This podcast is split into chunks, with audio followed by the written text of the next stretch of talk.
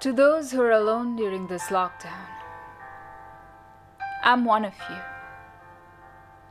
So I know how it feels like waking up just to go back to sleep.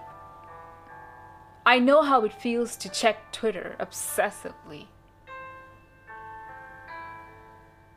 I know what it feels like to miss someone. Anyone. Him. Around me. We've become extremely independent because we've learned to live with ourselves. We respect our privacy and the peace that comes with it. I mean, thank God I don't have children, but still,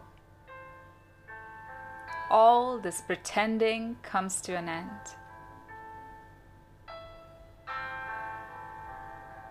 I know I'll tear up by the evening after watching all the puppy videos and people with their families. Waking up with him, making breakfast, laughing at each other's jokes. By the time we decide on which movie to watch, we'd be asleep in each other's arms. Just thoughts and memories. I know. It's the same story for you, for me, for everyone who's alone right now. Yes, we, we all need someone. We can't fly to our parents whenever we want.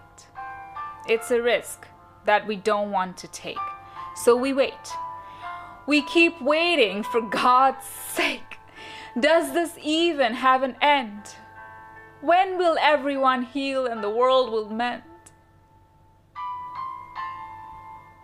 This pandemic has taught us survival, even though it's not the end.